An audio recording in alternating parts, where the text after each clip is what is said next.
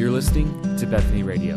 More content is available on iTunes or online at BethanyBibleLeroy.com. Get a chance to get into God's Word this morning uh, together. I want you to turn to Joshua on your way to Judges this morning. We're going to start in Joshua chapter 1. So, uh, yes, I remember we were in Joshua a couple of years ago or a year or two, and we're not starting Joshua again, but this is a great place to start for today. So, Joshua 1, if you would turn to verse 5 as we get to God's Word, and on your way there, I've got one photo from last week. Kalen is not here, is he, Jeff? Wherever Jeff is? No. Of course, he's not here. You tell him his picture was here. Kalen drew this, um, along with Malachi, I was, had got some last week, but um, here's Kalen's picture where we were last week in Judges 17, which today we're kind of just on a continuation of. And uh, there's Micah telling his mother, I found, I, found your silver. I, I took it. Here you go. Uh, you know, oh, thank you, mom says. Uh, I want a carved image, though. Okay. And then they worship this image, and Micah's just glad. He's got the images, and at the end, he's got, he's got himself a priest, a real Levitical priest. So surely he's going to prosper. Uh, anyway, Kalen drew that. Tell him thank you. Thank you, kids, for what you draw. What comes to mind, there will be other things along the way in our last part of Judges. But if you're in Joshua, Hopefully that's where you are. Let's read Joshua 1. We're going to read 5 through 9 and then get to our text for today. Here's God's word in Joshua 1, verse 5. It says, Before they head into the promised land, Lord speaking to Joshua, verse 5 No man shall be able to stand before you all the days of your life. Just as I was with Moses, so I will be with you. I will not leave you or forsake you. Be strong and courageous, for you shall cause this people to inherit the land that I swore to their fathers to give to them. Only be strong and very courageous, being careful to do according to all the law that Moses my servant commanded you. Do not turn from it to the right hand or to the left, that you may have good success wherever you go. This book of the law shall not depart from your mouth, but you shall meditate on it day and night, so that you may be careful to do according to all that is written in it. For then you will make your way prosperous. Then you will have good success. Have I not commanded you? Be strong and courageous. Do not be frightened. Do not be dismayed, for the Lord your God is with you wherever you go. Let's pray again. Lord, as we come to your word right now, I would ask that you would bless both preacher and hearer today for your glory. We do pray for that, that your name would be exalted. Your name would be the strong tower we turn to. And Lord, give us that understanding as we navigate some of these more difficult passages in the back of Judges. It is your word, it is breathed out by you. So, Lord, use your word today by the Spirit who wrote your word, inspired the men to write your word, and the same Spirit that dwells within us, Lord. We have what we need. You have been gracious to us. Guide us to understand what is before us and to live it out uh, for you, our King. We pray in Jesus' name. Amen. Well, you can head back to Judges 18. That's where we're going to be, 18, verse 1. But I want to relay something to you, and it's at this point in my preaching career here with Bethany, and probably before now, that I'm going to probably repeat a story. And maybe I've repeated a bunch up to this point, and you've been kind to say, oh, we've never heard that one, or whatever. It's just going to, I'm just apologizing out there. There's stuff that I can't remember. Have I shared that before? But it's worth sharing. Um, I can still remember one of the first times I was a, I was a new, I think it was 2009, I was a new associate pastor at a church, and I was under another senior pastor there named Paul. And um, great time with Paul. And one of our first things was to go, I think we went on a retreat to some cabin somewhere. And we were sitting at a table, kind of in this house for pastors, whatever, and talking about success in ministry. The question is, what, what does success in ministry look like? What does it look like to be successful? I wonder how you would define that term of success. What does it mean for, for something to be successful? Or what would it look like to have a, a successful church? We'll ask, we'll get you in on the conversation. What does that look like? Or what does it look like to be a successful businessman or a successful student or, or parent? And at this point, some might go into, well, here's five steps to successful parenting or six steps to a, to a, you know, change your church around for success and that type of idea. But I think it's something much more simpler. And I come back to my mentor's advice to me Mike, success is faithfulness. Those were his words, and they just, they're still, I can see the table where we're sitting. Success is faithfulness. I know in a business setting there's, there's work to be done, but the question is will the work there be done in faithfulness to God? Or, or in school, those of you who are in school, you've got work to do, there's tests, there's papers, but will you there be faithful to God? Or, or parenting. You might, have the, you might have wonderfully obedient, trained children, but are you faithful to God in your parenting? Or, or our church? Do we count success here as a church, or we've got so many programs going on, or so many seats are filled, or all those sorts of things? And I think I'm so thankful for an elder group that has an emphasis not on those things. I'm, I'm remain thankful. But we want to think about success in terms of faithfulness. And before us today, in this entire chapter of Judges 18, I think we come to a tribe who, to borrow the phrase, maybe you've heard it before, they, this tribe of Dan won the battle and I believe lost the war. They, they got their inheritance, I think we could call it that, but they lost their identity as a people who was wholly devoted to God to their covenant keeping God. And we're back in a land where there is no king. Everyone's doing right in their own eyes. This paper is still up here from last week. I won't I won't put it up again, but the, every this is the look of the land. Everything's just backwards in the land. And that's where we find this uh, account again. It's a land of unfaithfulness. So hopefully you're there. We're in Judges 18. Now, typically we just read through the whole. You can tell. Some of these last chapters are going to, we're just going to cover a wide, 31 verses. So what we're going to do is I'm just going to work through it, kind of verse, somewhat verse by verse, passage, that sort of thing. Work through it on our own and make some comments along the way. So let's work through it together. I realize some of you have maybe read this before. I try to put in the bulletin where we'll be next week. That's a general forecast, but uh, so you can know where we're at. But here we come into 18. Let's just look at verse 1 just right off the bat. In those days, there was no king in Israel, and in those days, the tribe of the people of Dan was seeking for itself an inheritance to dwell in. For until then, no inheritance among the tribes of Israel had fallen to them. This first verse brings us back. You've, you heard that phrase last week in chapter 17, verse 6. There, that phrase of there's no king. There was no king in Israel. Some are looking, I think, towards that king would be a, a Davidic king, kind of looking. We can even look beyond David to the king of kings, but there's no king in the land. And then you've seen, last week we saw everyone was doing right in his own eyes. We're going to see it again in chapter 19, verse 1, and then at the, at the very end of the book. So, what we're in is really kind of part two of chapter 17, if we group them together, and the house of Micah, because he's going to come up again. We're going to find Micah again.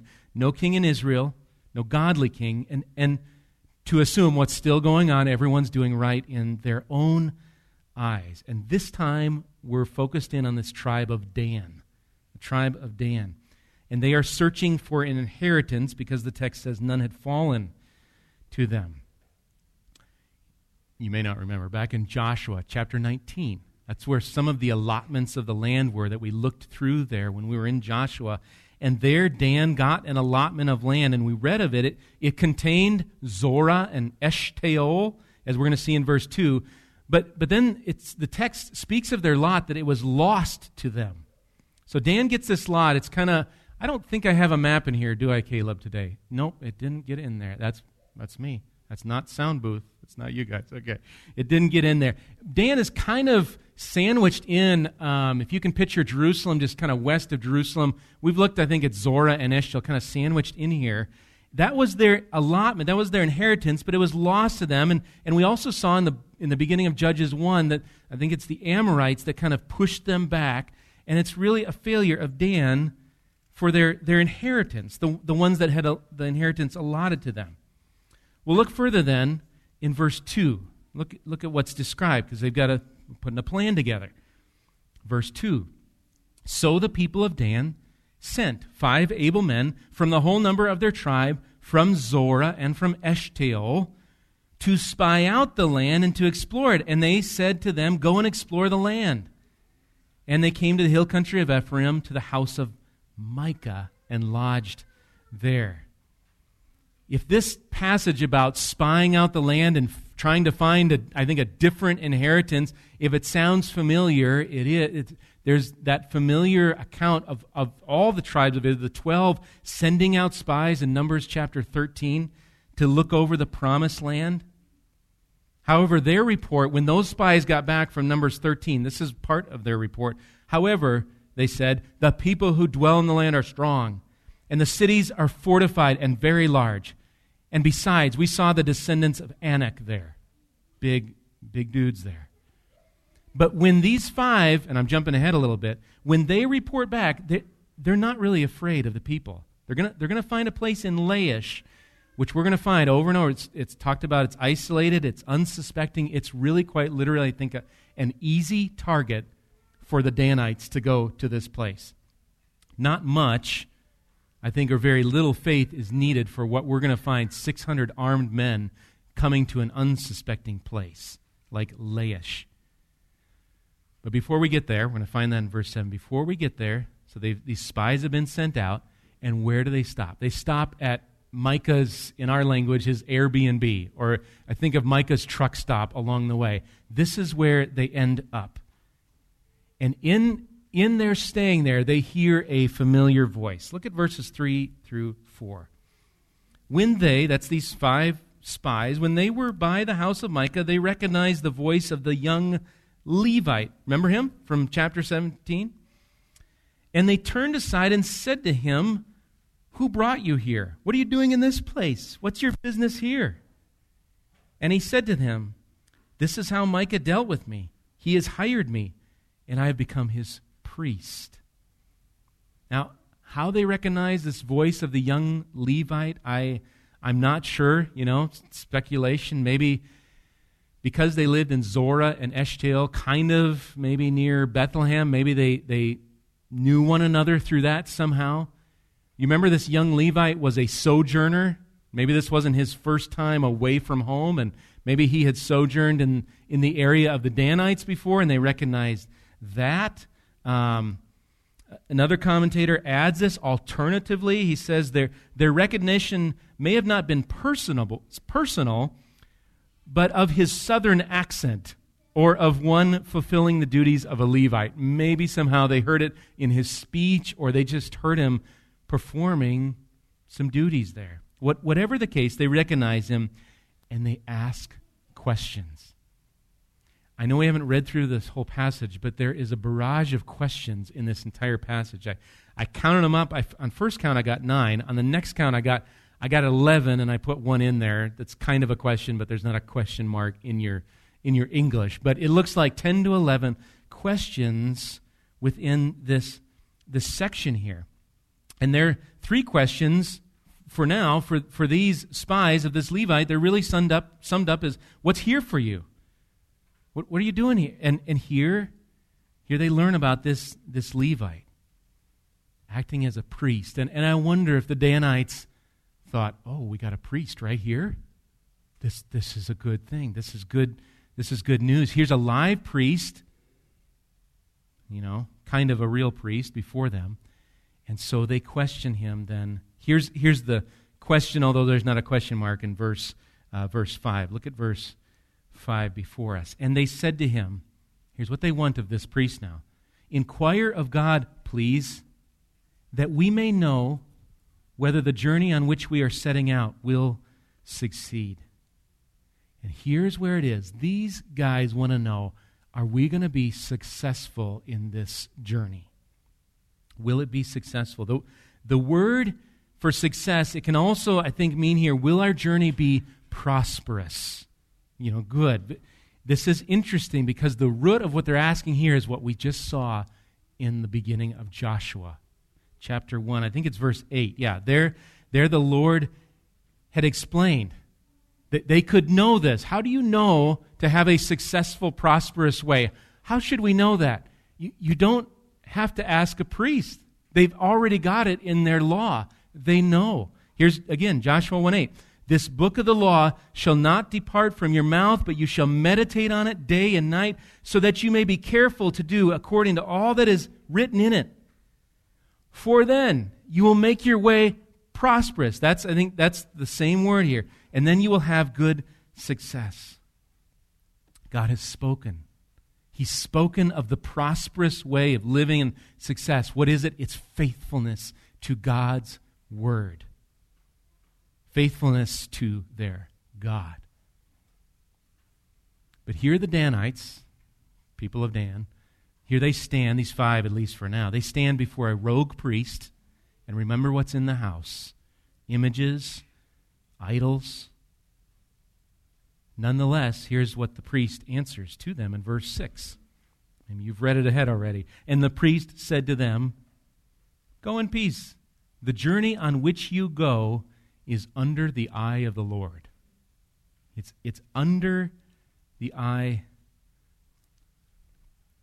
of the Lord. The, the ESV Study Bible notes here that this interesting phrase that's used. They say this. See if you see this. The statement, under the eye of the Lord, captures the ambiguity of the priest's response. The future actions of the Danites may have been seen by God, but that does not mean that they were approved by God. So, as in all things, their journey is before the Lord. He, they're under His eyes. He sees everything. But whether this is a blessed journey or not, that's another matter. And, and so the question for us is really, and for them, I think, will, will it be a Joshua 1 8 successful journey? Is that kind of, and that's left and ambiguous. I, I don't know if the priest is kind of, I don't know, I'll just say this. It's kind of, well, it's under the eye of the Lord. And just like everything. I don't, I don't know that he because he, he, goes with them eventually. I'm giving you part of the story, but uh, we don't know. But anyway, kind of an ambiguous answer. So let's get to it. They see the priest, it's going to go in peace, and so they go. Verse, look at verse 7. Then the men, then the five men departed and came to Laish and saw the people who were there, how they lived in security after the manner of the Sidonians, quiet and unsuspecting, lacking nothing that is in the earth, and possessing wealth, and how they were far from the Sidonians and had no dealings with anyone. Now, if I had gotten that slide in here, you would find, and I would point to the city of Laish. And it's just, if you can remember Israel, it's about as far north as you can go. In fact, it became, when it became the city of Dan eventually, it became a marker of north to south, from Dan to Beersheba. So it's way, we're way up north, north of the Sea of Galilee, if you remember where that was on the map. And there's some wording here in and around the descriptions of Laish. They're a bit difficult, and, and depending on your version that you're reading this morning, you might have seen some different, even talking about a king in there. There's some difficult wording in here. But I think the main, I think the main thrust is along these lines. Laish is an easy target. They, they are ripe for possession. They're out here. Nobody knows about them. They're kind of just out there. And I, I like the ESV word, they're unsuspecting. And so, to the men of Dan, oh, are we blessed or what? What a blessing we have found. And so they come back and report to their people. So, all the way, come back down now in your map in your mind, come all the way back down to the people of Dan in verses 8 through 10 in your text. And when they came to their brothers at Zorah and Eshtaol, their brothers said to them, What do you report? Here's a question again, right? You see him. They said, Arise and let us go up against them, for we have seen the land, and behold, it's very good. And will you do nothing? Do not be slow to go, to enter in and possess the land. As soon as you go, you will come to an unsuspecting people. The land is spacious, for God has given it into your hands, a place where there is no lack of anything that is in the earth. And here, these spies, they ask a question of their brothers Will, will you guys do nothing? And, they're, and they're saying, Don't be slow or don't be sluggish in this, which makes me wonder if that was just part of the problem of Dan all along. Maybe they were just slow to take their inheritance. And you can hear some of the frustration. We have found a place. Don't dilly dally. Let's go. Don't be slow about it. And maybe before, prior, they had been slow to take what God had given them. Let's continue on. Verses 11 through 13 now just re- recount them setting out for Laish. So, verse 11 600 men of the tribe of Dan, armed with weapons of war, set out from Zorah and Eshtaol and went up and encamped at Kiriath Jearim in Judah. On this account, that place is called Mahana Dan to this day. Behold, it is west of Kiriath Jearim. And they passed on from there to the hill country of Ephraim and came to the house of Micah. This mention again of Mahana, however you say it, Mahana Dan, connects us, remember? Samson. You were remembering in Samson, it connects us there. That's where the Spirit of the Lord began to stir Dan. I didn't remember that either. I'm looking through a commentary. Oh, yeah, that's the place. That's where. And you look back in Judges 13:25. That's where the Spirit of uh, the Lord stirred Samson. It's it's possible, as one commentator suggests, that some of the people stayed behind in this Zorah Eshtaol, this Jerusalem, kind of west of there, in that area. Maybe some stayed behind and others went on the journey, but we're going to see later on this journey. It's 600 men, but we're going to also see little ones with, with them. So we can assume a lot of the tribes, some said uh, one thing's maybe two, 3,000 people went out. But it also brings up just a question again, and, and I'm not taking much time on it at all, but the question of chronology. Chronologically, where does this happen? If this, if this was called Mahanadan, and then we find Samson in Mahanadan, and how does this fit, and where is Samson, and what time? And it's just a bit hard for me to answer again. And, and I don't think it's necessarily the point of the author, like a lot of ancient texts, to give us the strict chronology of everything, but there's a greater point involved. And again, I, think I mentioned this last week the clear connection between our Samson of Mahanadan and whatever and the 1100 pieces of silver. And the connection here is what happened in Samson. One judge, yes, one man who, who did right in his own eyes. Last week we saw Micah, a household. This week, a tribe doing what is right, essentially, in their own eyes. We're going to see that in a minute here. And so there's some sort of connection. But we've got this tribe on the move. And so come then, as they come, we've seen it. They're in the hill country, they're heading to the house of Micah. Let's look at verse 14. I'm glad there's a frost. I'm hoping some of the, are you hoping some of the allergies go down? But uh, anyway, verse 14 is where we're at here. Then the five men who had gone to scout out the country of Laish said to their brothers, Okay, they're, they're coming to the house of Micah, right? Here's what they say to their brothers. Hmm, another question. Do you know that in these houses there are an ephod, household gods, a carved image, and a metal image? Now therefore consider what you will do. These 600 plus group of Danites have a choice to make. Are they going to take the stuff of Micah's house, the ephod, the images, the idols, or are they going to leave them? And, and that's what the five spies propose to them. Consider what you're going to do. And I think if this passage has one of those hinge points, I think it's in this particular area here of what they should do. The, the five already know. They've already met the priest. I think they've got an idea of all of what's here and it's kind of just can they, can they influence the rest of the tribe? And we might ask here this is five guys. Was there not anyone of the 600, at least of the warriors, that would just raise a hand and go, I don't think we should be looking at this. We shouldn't do this. all 600, at least in the text, they're just silent. And so, what can we assume? The whole tribe. Hmm, sounds good. I, yeah, great, great idea. Let's do it. They did not recall Deuteronomy, the prohibitions about what they were considering. And so their response is laid out. I'm going to read a little bit longer now, verses 15 through 20, as we listen to what they did at this house of Micah. So they turned aside there, came to the house of the young Levite at the home of Micah, and asked him about his welfare. Now the 600 men of the Danites, armed with their weapons of war, stood by the entrance of the gate. And the five men who had gone to scout out the land went up and entered and took the carved image, the ephod, the household gods, and the metal image, while the priest stood by the entrance of the gate with the 600 men armed with weapons of war.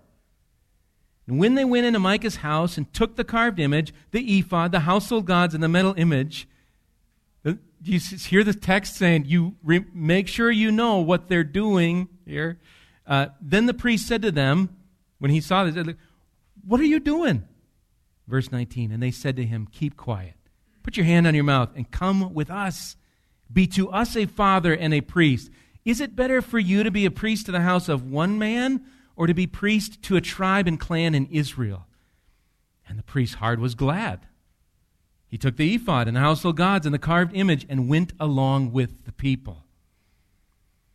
I envision the five here that had found the Levite. They found him well in his house.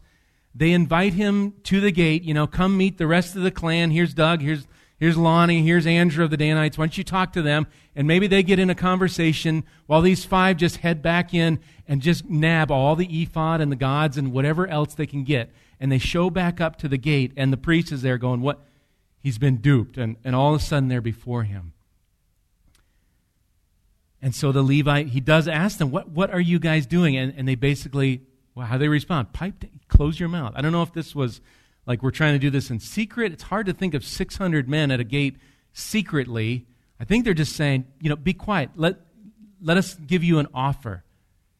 They essentially offer to this priest a new gig. In our day, this Levites church is too small. We got a bigger church for you to serve at. Here's a place. We got more money, more people, whatever. You, you just, and the Levite, like, okay, great idea. It's, it's a no brainer. Why? Because he's already wayward. Not thinking about the honor and glory of God. He's, he's serving in a household of images. And so he goes with them. So they depart. Verses 21 through 26. Now I'm reading bigger chunks, but now you've got Micah. Remember Micah? What was the first thing we learned about Micah? He stole. He stole the 1,100 pieces, and now the one who stole is being robbed. And robbed of, of all these important things to him and they're heading out. Listen to the account in t- verse 21. So they turned. This is Danites. They turned and departed, putting the little ones and the livestock and the goods in front of them.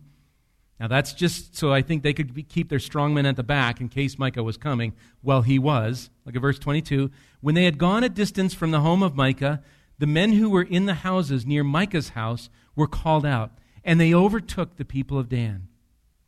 And they shouted to the people of Dan, who turned around and said to Micah, what is the matter with you that you come with such a company? And he said, You take my gods that I made and the priest and go away, and what have I left? How then do you ask me, What is the matter with you?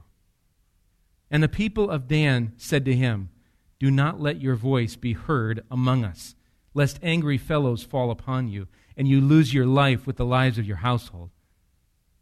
Then the people of Dan went their way. And when Micah saw that they were too strong for him, he turned and went back to his home. Allow one commentator here to speak because I think it brings a shot of reality into this situation of what we see here. Here's Micah looking, and there go his gods, little g. There goes his, all his stuff. Here's what the commentator says regarding Micah. Enraged but helpless in the presence of such an aggressive attitude, Micah had no alternative but to return home empty handed. The gods which he had made were completely unable to avert this catastrophe. Isaiah 46, which is one reference of this commentator, says this Those who lavish gold from the purse and weigh out silver in the scales hire a goldsmith, and he makes it into a god. Then they fall down and worship. They lift it to their shoulders. They carry it. They set it in its place, and it stands there. It cannot move from its place. If one cries to it, it does not answer or save him from his trouble. None of Micah's little household teraphim could save him. His images would not work, and you can just see the folly of what is happening here. Both Micah and Dan should see this and go, uh, What we just took doesn't work at all. There's nothing here. They're just a bunch of metal. I found this from Tony uh, Reinke. He writes on idols, and he, and he writes on idols during the Reformation, I think it's fitting as we are in October and coming near, yes, Halloween, Reformation Day on October 31st, re, uh, 31st, Reformation Day, celebrating the nailing of the 95 Theses of Martin Luther on the wall, October 31st, that Reformation Day. Here's what he says um, regarding this, regarding idols and this Reformation time 1500s, 1600s, that sort of thing. He says this 500 years ago, God ignited a small flame in Wittenberg, Germany, and it grew into the golden blaze of the Protestant Reformation. What started in the hands of Martin Luther's fabled hammer swings, the theses, right, on the wall, on the door, soon became a battering ram which rung across the culture, smashing every false image of God in the cultural worship of the day. It got messy Yes, it smashed images and statues and shrines and icons and relics. And this is the part I want to zero in on as we think about what, where we're at. But these were simply outward manifestations of the invisible idols rooted in sinful hearts. Idols sometimes perpetuated under, under the guise of Christianity, he says. The reformers perceived the ancient expression of idol making as simply the expression of an inner idol. And he defines idol here as a falsely placed confidence. What's an idol? A falsely placed confidence. Micah and the Danites are not too distant or far from us. They're placing confidence in what was false and what would bring them no hope. Maybe, maybe for the short term, it looked good to have all these things and these idols and the ephod and all this, but in the end, it's going to fail them. May you be on guard about who, who or whom or what you're going to place your confidence in. Is it false, or can you truly pay, place your confidence there? For any of us who would place our confidence in anything other than Jesus as our King, we might ask the same question this task What's the matter with you? We ought to ask that to each one of us who would put confidence in what does not save. God alone saves. Well, Dan, the tribe of Dan, moves on from there, and they do come to Laish. We are nearing the end here. Verse 27 now. Look 27 through 29. Here's kind of the bit of the rest of the story. But the people of Dan took what Micah had made and the priest who belonged to him, and they came to Laish, once again, to a people quiet and us unsuspecting, and struck them with the edge of the sword and burned the city with fire. And there was no deliverer because it was far from Sidon, and they had no dealings with anyone. It was in the valley that belongs to Beth Rehob then they rebuilt the city and lived in it. And they named the city Dan after the name of Dan, their ancestor, who was born to Israel. But the name of the city was Laish at first. It's at this point, as I was preparing this sermon, that I was, I was really hoping to nail Dan here, just to give you some of the back workings of these he's. I, I was really hoping to nail him for taking an innocent city here. There, There's a section, if you look back in Deuteronomy, you don't have to go there, in, in chapter 20, it deals with Israel and her warfare, kind of the, the holy war idea of these nations that they're taking. And they were to put to total destruction because of the wickedness and sin of those nations. They were to totally destroy them. And, and I, I wanted to say here that Dan was coming to Laish, and Laish was not part of that destruction. And so I just wanted to lay on the, the guilt here. They, they, they went to a city they shouldn't have gone to. There, there were rules for cities that were outside of the nations of like, like the Canaanites, you know, to go and offer peace, and if they don't take peace, then there's war, that sort of thing. But it was, it was first an offer of peace. And I thought, oh, see, they, these Danites, they, they, they messed it up here. Truth be known, I'm, I'm constrained by the text. And that's what we all have to be in whatever our doctrine is. What does the text say? And I was hoping it would say one thing, but then that's just making up things into the text. Look back just I know it's, it's a bit of an excursion, but just do it just real quick. Judges um, uh, chapter 1, verse 31. You just see this really quick. This, I came upon this, and then it's just hard to, uh, to at least see this part of what Dan is doing as, as, as wrong right here. I'll get to that. But look at Judges 1, verses 31 and 32. It says, Asher did not drive out the inhabitants of Acco Akako, I don't know, or the inhabitants of Sidon, or of Ahlab, or of Achzib, or of Helbah, or of Aphik, or of Rehob. So the Asherites lived among the, you've got it there hopefully, the Canaanites, the inhabitants of the land, for they did not drive them out. From what I can gather here and linking Laish with the Sidonians, who actually, Sidon was, a, I believe, a, a, an offspring of Canaan. So they're lumped in, and, and here Rehob, and it comes up here uh, in, in the valley that belongs to Beth Rehob. I'm, there's just too much there to go. I, I think this was a city deserving of destruction. Not because just willy nilly, let's get some land, but because of wickedness. So as much as I'd rather not, I think here, at least in the taking of it, Dan seems to be justified. But then again, that's where the phrase, they won the battle, great. You took maybe a city that you were supposed to, and they lost the war.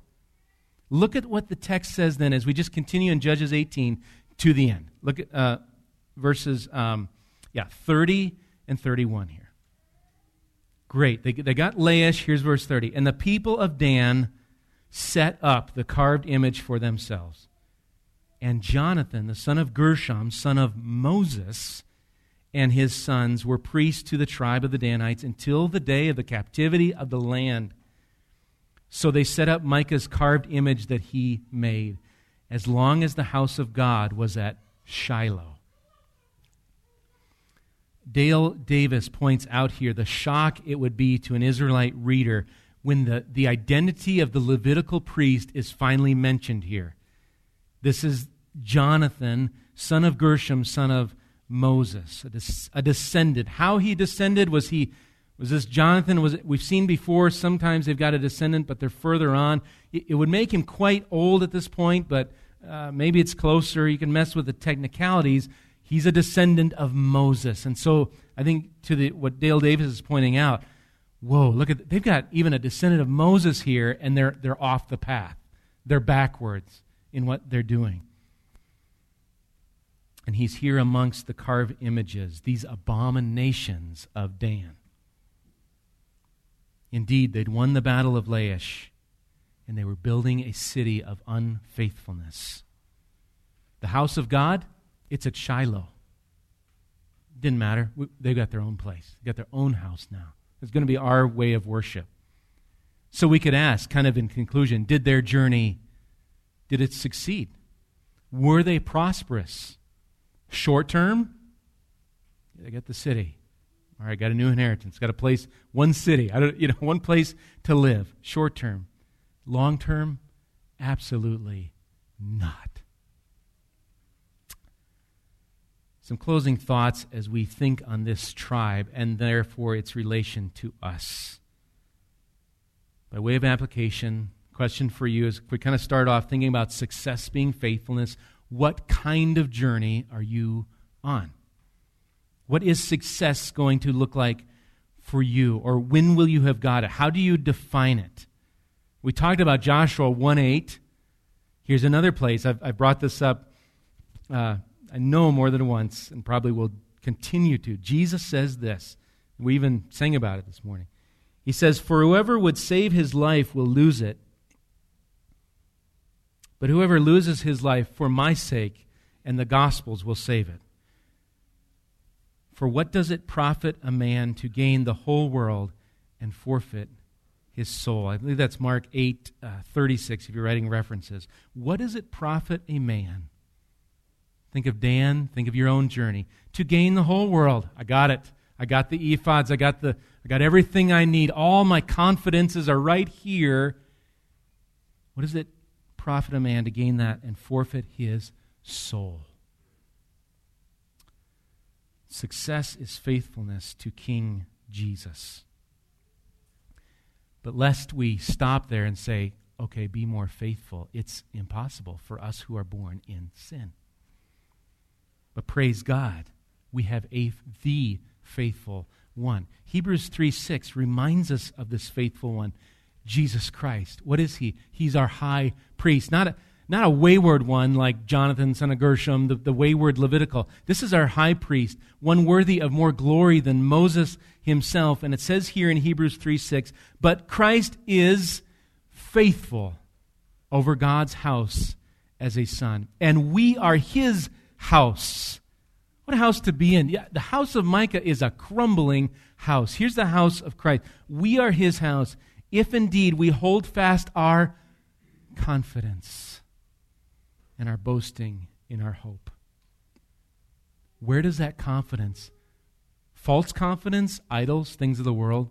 Full confidence, Jesus Christ. Ultimately, Christ is the faithful one. And may we look to this one, this Jesus. Praise him for taking us who were wayward, like everybody else in the story, and for calling us to himself, and to taking on that waywardness on the cross. And then we who have trusted in Christ, we have died to sin. To go on sinning, to say, well, that was great. Now we can just do whatever. We died to sin to live for.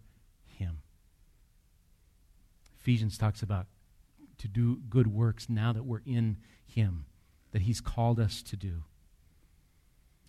May we hear, and I'm thinking of us in this room. If you're visiting, glad you are with us wherever your local church is, but may we be a tribe and a clan and a family, the people of God here, even that we meet locally in LeRoy, that we would walk in the grace of our Lord Jesus and, and so be conformed to Him by His Word. And that's not just me studying it, is it? I, you, I appreciate your prayers for me to study His Word and that it would go out truthfully and holding to the text. I would ask you, be students of His Word. How do you, how is your journey? It's found in His Word, which points us to Him and to the Savior. Let's pray.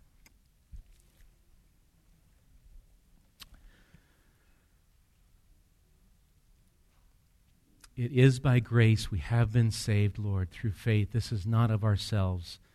It is a gift of God, not by works, lest any of us should boast. And we are created in Christ Jesus to do those good works.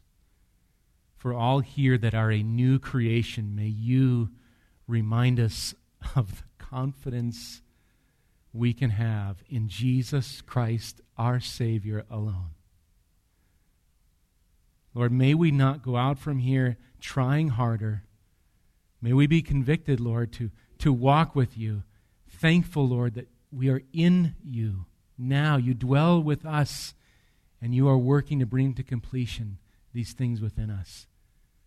But Lord, where you have brought to mind today, Lord, where our success has looked like confidence and prospering in the things of the world that will fade May we return to you and may you focus our eyes on you, that our confidence would not be falsely placed in things that are not of you, but be led to your greatness, to your glory, to Jesus Christ, our true King. May that, may He be our worship. In Jesus' name we pray.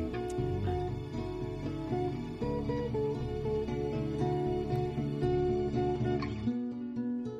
You've been listening to Bethany Radio a production of Bethany Bible Church in LeRoy, Minnesota.